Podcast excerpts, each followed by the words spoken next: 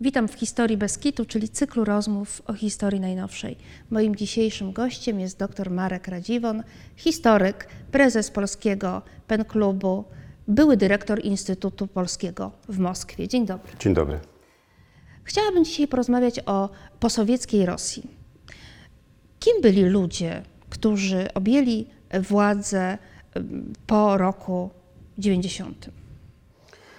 Po 90, czy właściwie na dobrą sprawę po 91, ponieważ, y, ponieważ do spotkania w Białowieży i do y, de facto, chociaż nie de jure, rozwiązania Związku Radzieckiego dochodzi w grudniu 91 roku i moglibyśmy powiedzieć, że są to dwie grupy ludzi, czy dwa środowiska właściwie. Jedno, które ma znaczenie y, symboliczne i od niego zacznę, ponieważ ono ma mniejsze znaczenie, jeśli chodzi o zdarzenia polityczne i o wpływ na, na sytuację polityczną, chociaż społeczną poniekąd tak, to środowisko dysydenckie w Związku Radzieckim. A więc y, grupa obrońców praw człowieka, którzy w Rosji, y, celowo mówię w Rosji, to znaczy w Republice Rosyjskiej Radzieckiej, a nie w całym Związku Radzieckim, wyrośli gdzieś pewnie w połowie po procesie Siniawskiego i Daniela, w połowie lat 60. y, i bardzo aktywnie działali w latach 70., to środowisko zostało w gruncie rzeczy y, stłamszone, czy nawet moglibyśmy powiedzieć rozbite. y, No, gdzieś do połowy lat 80. funkcjonowało, czy do początku lat 80. funkcjonowało, chociaż wielu z tych ludzi trafiło do łagrów. Mm, Przykręcanie śruby, które zastosował y, Breżniew i za chwilę jeden z pierwszych sekretarzy po śmierci Breżniewa, czyli Andropow, ówczesny, ówczesny szef KGB, to przykręcanie śruby przyniosło swoje skutki. Wielu dysydentów zostało zmuszonych do emigracji y, przymusowej, zostali pozbawieni y, również obywatelstwa radzieckiego i znaleźli się za granicą. Y, I widzimy y, w sposób dość zaskakujący, że y, pewna część tego środowiska, chociaż żaden z, żaden z tych ludzi nie robi później poważnej kariery politycznej, może z dwoma czy trzema niedużymi wyjątkami, y, że jednak to środowisko, a w każdym razie idee, które reprezentowały o to środowisko, y, zaczynają mieć znaczenie, odżywają znowu na samym początku lat 90. i są y, no, takim, powiedziałbym, ważnym podglebiem dla końca Związku Radzieckiego. Co to za idee? To przede wszystkim y, idee y, wolności praw człowieka najszerzej rozumianych, a więc swobody przemieszczania się, swobody słowa, wolności dostępu do informacji, prawa do, y, w najprostszym nawet rozumieniu, prawa do zakładania stowarzyszeń, może jeszcze nie partii politycznych, ale stowarzyszeń, y, y, jakichś drobnych organizacji, bo ja wiem, zawodowych, związków zawodowych również. Czyli to są takie postulaty, których e, obywatele Związku Radzieckiego od dawna nie, nie mieli. Tak, oczywiście. Przypomnijmy jeszcze sobie, że do początku lat 60. y, chłopi w Związku Radzieckim, czyli pracownicy kołchozów, nie mieli paszportów. Paszportyzacja to jest dopiero epoka chruszczowowska. Prawda? W gruncie rzeczy możemy tutaj mówić no, o nowoczesnym niewolnictwie, a zatem zupełnie elementarne wolności obywatelskie. Z drugiej strony, i to środowisko odgrywa pewnie ważniejszą rolę, czy bez wątpienia ważniejszą rolę w sensie politycznym, to jest środowisko y, partyjnych liberałów, a więc ludzi skupionych wokół Gorbaczowa, ludzi skupionych wokół Aleksandra Jakowlewa, jednego z biura politycznego, z najbliższych współpracowników y, Gorbaczowa i moglibyśmy powiedzieć takiego intelektualnego motoru y, y, pierestrojki i głasności. To jest oczywiście Szewardnadze, to jest także y, środowisko skupione wokół Burbulisa, a więc człowieka, który był bliskim współpracownikiem Jelcyna. To jest wreszcie Jelcyn, który w dzisiejszym y, Jekaterynburgu, wówczas w Swierdłowsku był pierwszym sekretarzem komitetu partyjnego i cieszył się sporą y, popularnością tam w regionie, prawda, czyli na, na, w Swierdłowsku, czyli na linii Uralu. Perms y, Jekaterynburg, dzisiejszy dwa największe miasta tego regionu uralskiego. A więc to są, to są dwa środowiska, które mają wpływ na rozpad Związku Radzieckiego, ale oczywiście zdarzenia polityczne są dziełem tego drugiego środowiska y, partyjnego, to, które ma jeszcze monopol władzy. A przecież to byli komuniści, tylko to takie skrzydło liberalne, tak?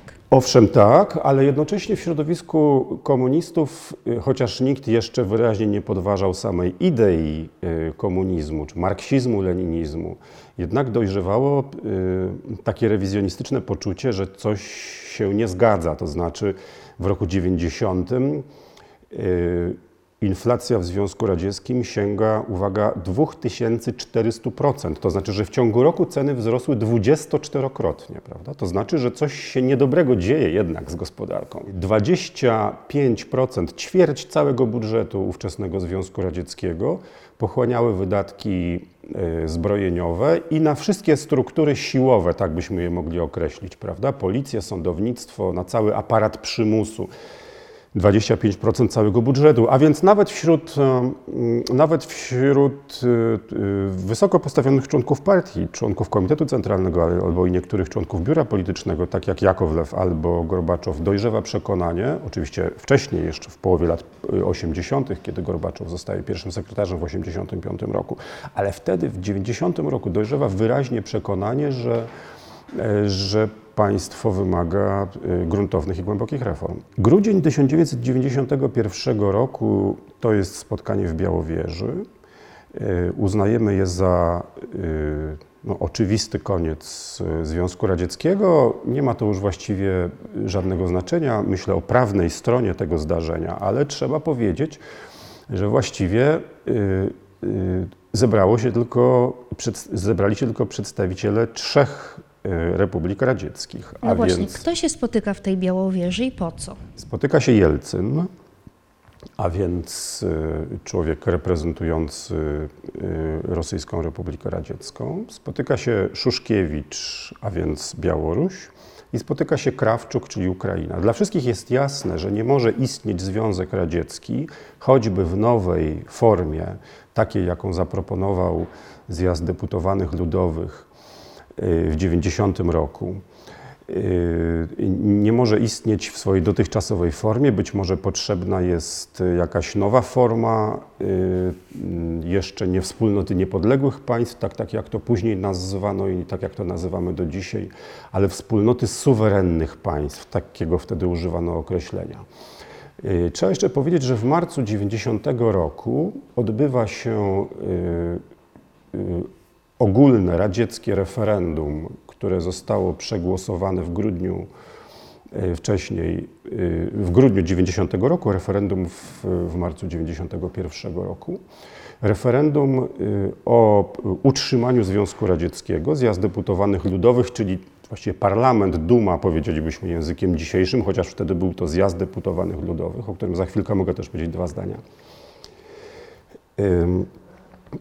przegłosowuje zjazd deputowanych ludowych decyzję o przeprowadzeniu referendum i w tym referendum, dość chytrze zresztą, z pytaniami dość chytrze zredagowanymi, prawda, za utrzymaniem Związku Radzieckiego, chociaż nie bardzo wiadomo jakiej, ale jakiejś nowej formie, nie w każdym razie tak autorytarnej, niepodległej w 100% Moskwie, yy, głosuje 75% obywateli radzieckich, przeszło 70%. A zatem yy, idą prace nad czymś w rodzaju, y, no właśnie, wspólnoty suwerennych państw.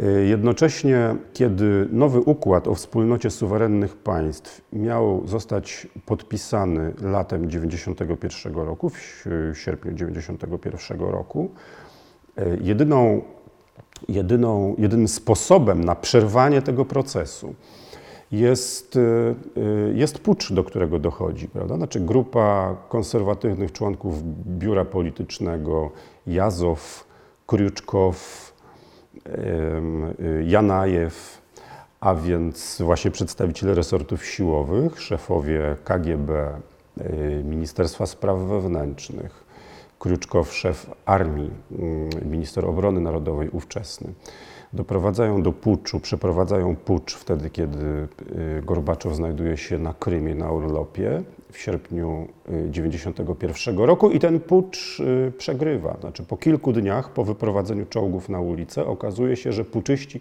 nie są zdolni do przekroczenia granicy no, masowego rozlewu krwi, prawda? Znaczy, że nie są zdolni do, do y, y, przejęcia władzy w całości. Y, Pucz pada i dlatego y, proces, który chcieli powstrzymać, paradoksalnie nabiera jeszcze większego tempa. To znaczy, y, republiki radzieckie ogłaszają niepodległość. No, republiki nadbałtyckie, a więc Litwa, Łotwa i Estonia, zrobiły to nieco wcześniej, chociaż z tego faktu wtedy jeszcze niewiele wynikało. Ale niepodległość ogłaszają również inne republiki. To znaczy, jeszcze nie niepodległość w sensie pełnego wyjścia ze Związku Radzieckiego, ale, y, ale y, przy- Deklaratywnie. tak, ale i przede wszystkim przegłosowują deklaracje, decyzje o tym, że prawo regionalne, prawo republikańskie jest ważniejsze od prawa federacyjnego, czy powiedzielibyśmy od ogólnego prawa związkowego, Związku Radzieckiego. W tym sensie Związek Radziecki jako wielka czapa, która jest nad tymi kilkunastoma republikami, zaczyna tracić y, władzę. Tę władzę można byłoby tylko utrzymać siłą, a tego nie chce robić Gorbaczow, a puczyści nie potrafili tego zrobić. I To są, to są przyczyny, tak. To są przyczyny spotkania w, Białoży, w Białowieży w grudniu 1991 roku. Y, Tak na chwilę wtrącę y, takie pytanie. Y, Rozgorzała przy okazji śmierci Gorbaczowa niedawno taka dyskusja, właściwie dlaczego ten Gorbaczow się zgodził na rozpad. Czy to, czy taką miał rzeczywiście ideę, czy, czy, czy trochę warunki i okoliczności zewnętrzne i wewnętrzne do tego go zmusiły? To jest zagadnienie, którego my nie, nie zdołamy oczywiście rozstrzygnąć. Możemy tylko y, jeszcze raz przeanalizować pytania, które w tej materii historiografia czy politologia stawia. E, I myślę, że ta dyskusja będzie trwała jeszcze bardzo długo. To znaczy, po pierwsze, czy, y, czy reformy, które wprowadzał Gorbaczow w latach 80., w drugiej połowie lat 80., y, musiały doprowadzić do rozpadu Związku Radzieckiego i czy on tego chciał. Tu chyba możemy z pełną jasnością powiedzieć, że on rozpadu Związku Radzieckiego nie chciał że to była raczej próba y, no, szminkowania nieboszczyka, takiej, jakiejś takiej, takiej, takiej gwałtownej reanimacji, która jak dzisiaj widzimy, a wtedy nie było to całkiem jeszcze jasne, jak dzisiaj widzimy, nie mogła przynieść y, żadnych efektów. I co więcej, y, mówiąc kolokwialnie, poluzowanie śrubki, pewna liberalizacja i gospodarcza, i społeczna, i od pewnego momentu również polityczna, no w, o, y, w pewnej chwili okazało się, że jest nie do opanowania, to znaczy, że, że jest już poza kontrolą. Proces ruszył Poza, tak, i- poza kontrolą Gorbaczowa.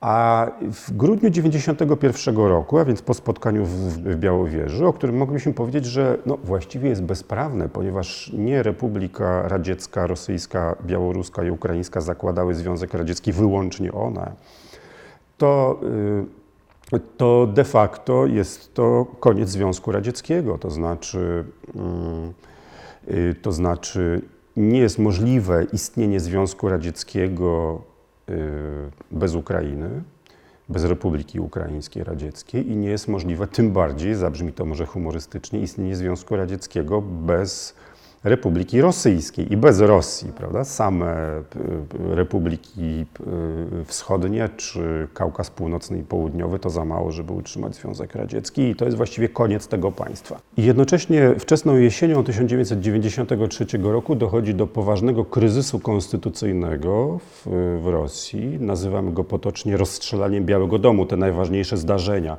Z jednej strony Rusłan Hasbułatow, czyli czyli przewodniczący y, Zjazdu Deputowanych Ludowych, a więc parlamentu, a Dumy późniejszej, y, a z drugiej strony prezydent Jelcyn. Y, Rusłan Hasbułatow i Zjazd Deputowanych Ludowych w większości swojej gwałtownie od długiego czasu, przeszło, przeszło rok, od 1992 roku, sprzeciwiają się reformom gospodarczym y, y, przeprowadzanym przez Jegora Gajdara. Yy, Jegor Gajdar miał zostać premierem desygnowanym przez Jelcyna. Zjazd Deputowanych Ludowych nie chce przegłosować tej kandydatury. A więc wszystkie te reformy gajdarowskie, symbol przemian gospodarczych w Rosji wczesnych lat 90. są przez, yy, i, czyli de facto ekipa Jelcyna jest przez Zjazd Deputowanych Ludowych e, torpedowana właściwie cały Czemu? czas.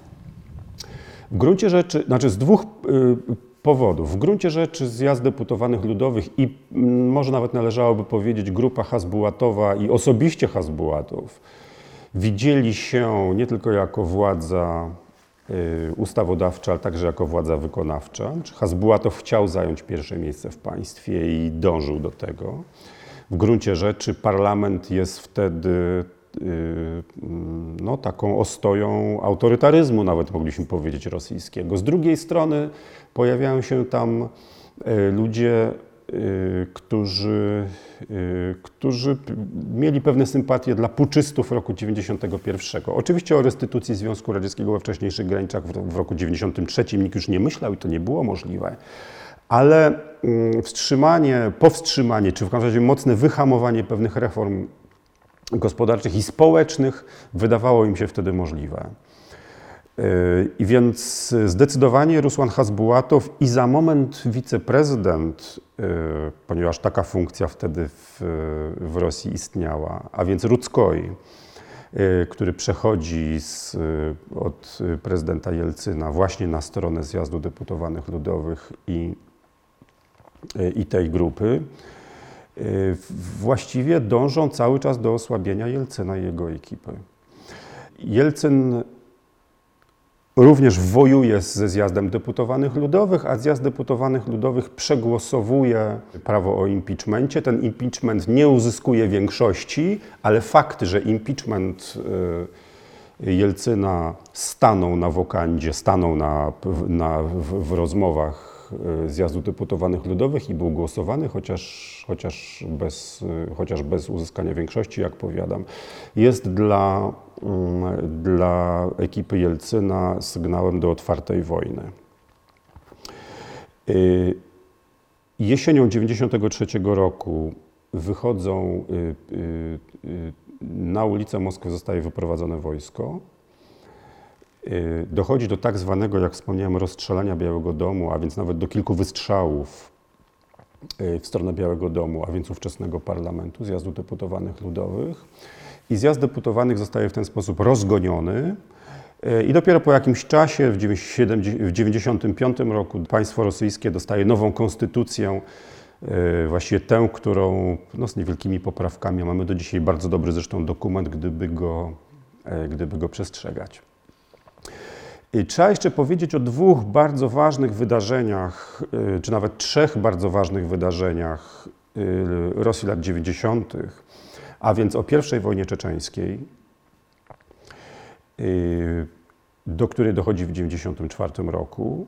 Czeczenia od 1991 roku, od mm, ogłoszenia niepodległości, od, od, od rozpadu Związku Radzieckiego, idzie na suwerenność, niepodległość znacznie dalej posuniętą niż pozwalają sobie to inne republiki, prawda? Znaczy od 91 roku, czy właśnie od 90 roku, jeszcze w, jeszcze w czasie istnienia Związku Radzieckiego, Czeczenia nie płaci żadnych y, podatków do budżetu federalnego w gruncie rzeczy. Jest już organizmem jeszcze niby w ramach rozsypującego się Związku Radzieckiego 90-91, ale, ale de facto jest już poza tym dużym rozkładającym się organizmem. Y, Do I wojny czeczeńskiej dochodzi w 1994 roku.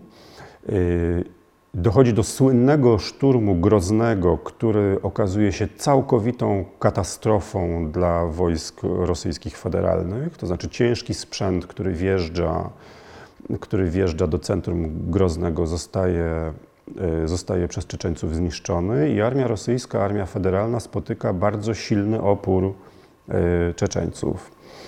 Po pewnym czasie dochodzi do, do podpisania y, pokoju, pokoju Hasawiurckiego, który, jak powiadają niektórzy obserwatorzy i historycy, właściwie nie kończy I wojny czeczeńskiej i nie będziemy mieli II wojny czeczeńskiej w konsekwencji po kilku latach, w 1999 roku. Ale jest właściwie zamrożeniem y, tego konfliktu na krótki okres, a właściwie te dwie wojny czeczeńskie są jednym wielkim konfliktem.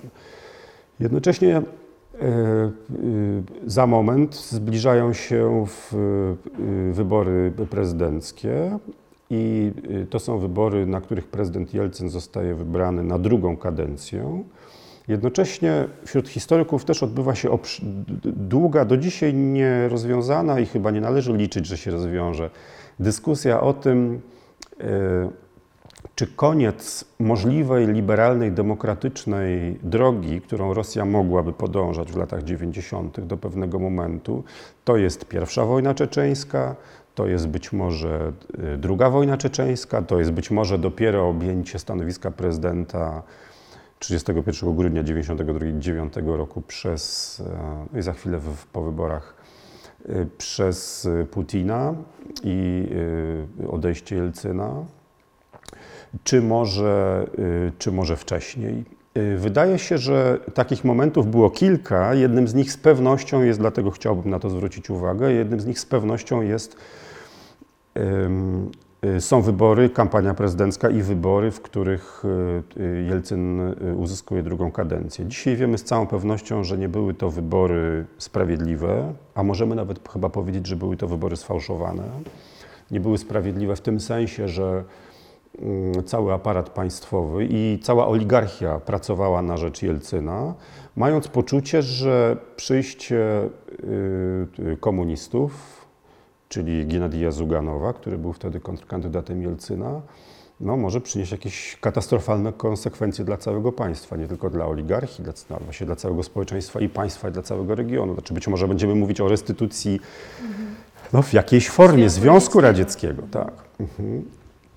Y, Jednak to byli, y, jednak partia komunistyczna y, y, no, głosiła program bardzo twardy. Nie ma, to n- n- trudno ich porównać z partiami postkomunistycznymi czy z lewicą postkomunistyczną w, w innych państwach regionu, bo ja wiem, w Czechosłowacji, czy później w Czechach, w Polsce, czy nawet w Bułgarii, czy na Węgrzech. A więc y, możemy powiedzieć y, właściwie z pewnością, że te wybory zostały sfałszowane i że wygrał je Gennadij Zuganow. Tymczasem społeczeństwo rosyjskie zgodziło się na to fałszerstwo, prawda? Po to właśnie, żeby, y, żeby wygrał Jelcyn. Znaczy w, w przekonaniu, trudno temu przekonaniu odmówić jakiejś racji, przekonaniu, że gwarancją swobód jest jednak Jelcyn. Tymczasem jednak, jeśli, jeśli dopuszczamy tego typu fałszerstwo, to znaczy, że możemy, go, możemy się tego fałszerstwa dopuścić jeszcze wielokrotnie w następnych razach. I to Ale znaczy, są- że to państwo nie idzie jednak w stronę Tak. e, państwa demokratycznego. Tak, tak. W gruncie rzeczy druga kadencja Jelcyna jest już, y, jest już y, tylko taką powolną inercją po tych zdobyczach, które się udało osiągnąć przy pierwszej jego kadencji. Ale są też tacy, którzy powiadają, że y, pierwsza wojna czeczeńska jest y, zerwaniem z kursem demokratycznym, to znaczy dochodzi jednak do wojny z Czeczenią, ale w gruncie rzeczy Przecież y, no, jeśli armia federalna na polecenie Jelcyna dokonuje takich zbrodni, to nie jest możliwy kurs demokratyczny w samej Rosji, prawda, centralnej.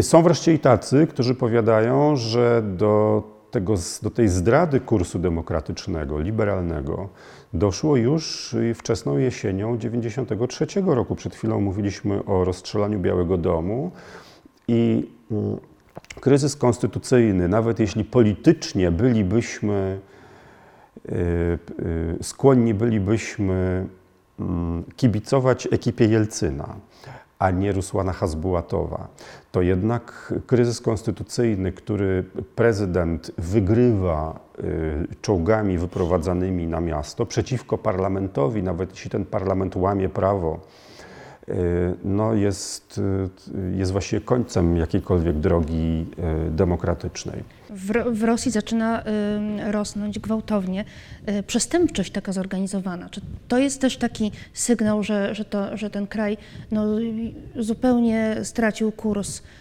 ku liberalizacji, demokracji?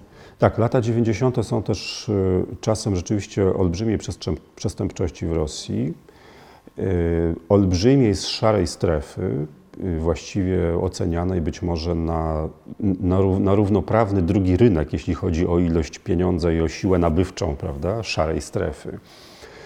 Y, Wreszcie mm, y, olbrzymi handel narkotykami, y, który się odbywał przede wszystkim przez republiki y, y, Kaukazu Północnego, między innymi przez Czeczenię. A więc y, to państwo jest y, y, bardzo słabe w, no, we wszystkich swoich obszarach, prawda? Wreszcie e, rosnące bezrobocie, wreszcie gigantyczny wzrost cen, który, który, który nadejść musiał po e, reformach Gajdara początku lat 90. i uwolnienie rubla. Początek lat 90. to jest też bardzo często po prostu wymiana towarowa bardzo w wielu zakładach pracy. Y, y, Ludzie nie dostają pensji w, w rublach, w pieniądzu, tylko w towarach, które produkują ich własne zakłady pracy. Wreszcie to jest olbrzymi problem z tak zwanymi monogoradami, czyli z miastami, które powstawały tylko po to, żeby obsługiwać jedną fabrykę, jakiś jeden wielki zakład przemysłu ciężkiego. No i to jest wreszcie, to jest wreszcie przemysł ciężki, który, który, jest, y, który był jakby trudno reformowalny i który, który, y, który był strasznie energochłonny. I wreszcie, y, I wreszcie końcówka lat 90. to jest druga wojna czeczeńska, a więc moment, w którym Jelcyn odchodzi y, w grudniu 99 roku. Wcześniej przygotowuje miękkie lądowanie tak zwanej rodzinie, a więc y, ludziom ze swojego otoczenia i oligarchatowi. E, No i y, najpierw szefem FSB zostaje Putin, czyli ówczesny pułkownik KGB, człowiek drugiego szeregu, który przez długi czas był pomocnikiem Sobczaka, liberalnego, demokratycznego, demokratyzującego się, tak byśmy może powiedzieli, mera Leningradu czy Petersburga. Y, Najpierw Putin zostaje szefem FSB, później zostaje premierem, a później pełni obowiązki prezydenta de facto po odejściu, y, po odejściu Jelcyna, a później wygrywa y, wybory prezydenckie już na fali II wojny czeczeńskiej, która jest uważana za, w odróżnieniu od pierwszej wojny czeczeńskiej, za sukces. To znaczy, to jest wojna znacznie krótsza. Y, Wojska federalne uzyskują y, bardzo szybką przewagę i zwycięstwo. No, jakie jest to zwycięstwo dzisiaj widzimy, czy właściwie było to widać już wtedy, ono było iluzoryczne, to znaczy Czeczenię najpierw trzeba było zalać krwią, a potem trzeba było zalać pieniędzmi, prawda, i postawić na jeden z klanów. Tak się zresztą później w latach 2000 stało.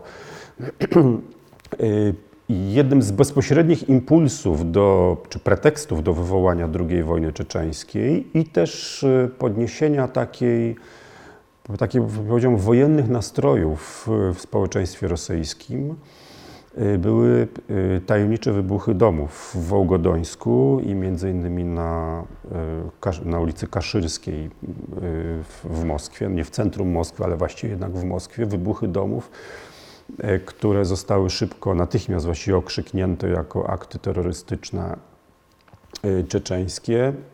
Dzisiaj wiemy, że z całą pewnością FSB brało w tym udział. Jeśli nie organizowało samodzielnie tych, tych wybuchów, to w każdym razie je inspirowało i pomagało w ich organizacji.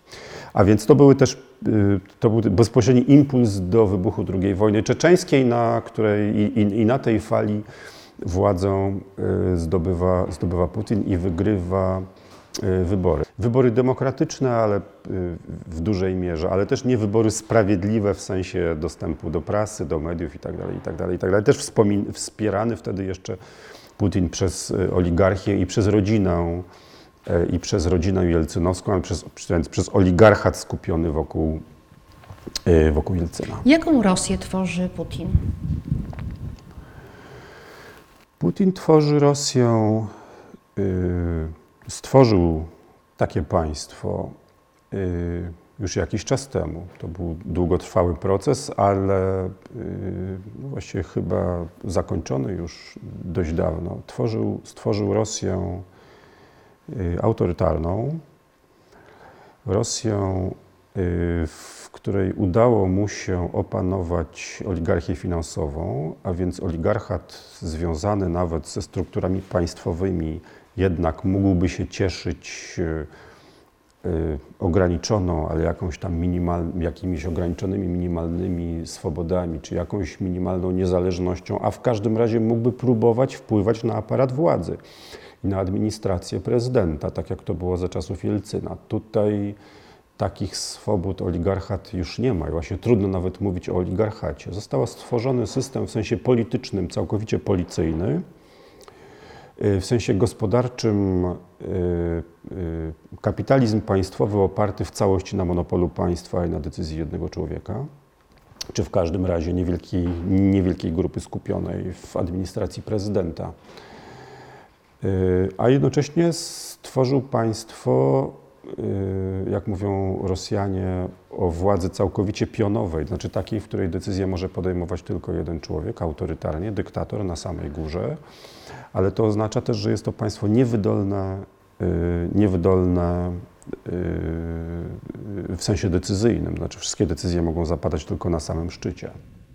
Czy taką Rosję mamy teraz? Rosję, która rozpętała, która na, na napadła na Ukrainę? W tej chwili jeszcze jesteśmy kilka kroków dalej. Znaczy państwa, które zagraża, bez, to widzimy gołym okiem, państwo, które zagraża nie tylko bezpieczeństwu w regionie, ale bezpieczeństwu całego świata. I państwa, w którym niemożliwe są żadne kroki, no, nawet nie demokratyzujące, nie liberalizujące, ale jakichkolwiek minimalnych choćby swobód, prawda? Jeśli to państwo jeśli to państwo doprowadza do śmierci już w tej chwili setek tysięcy ludzi, prawda? Także w dużej mierze i swoich własnych obywateli. Bardzo dziękuję za rozmowę. Dziękuję. Rozmowy odbywają się dzięki Towarzystwu Edukacji Obywatelskiej o historię. Jak zawsze, zapraszamy do subskrybowania naszego kanału YouTube, a także polecamy podcasty na Spotify i Apple Podcasts. Oczywiście wszystko pod nazwą Historia Beskitu.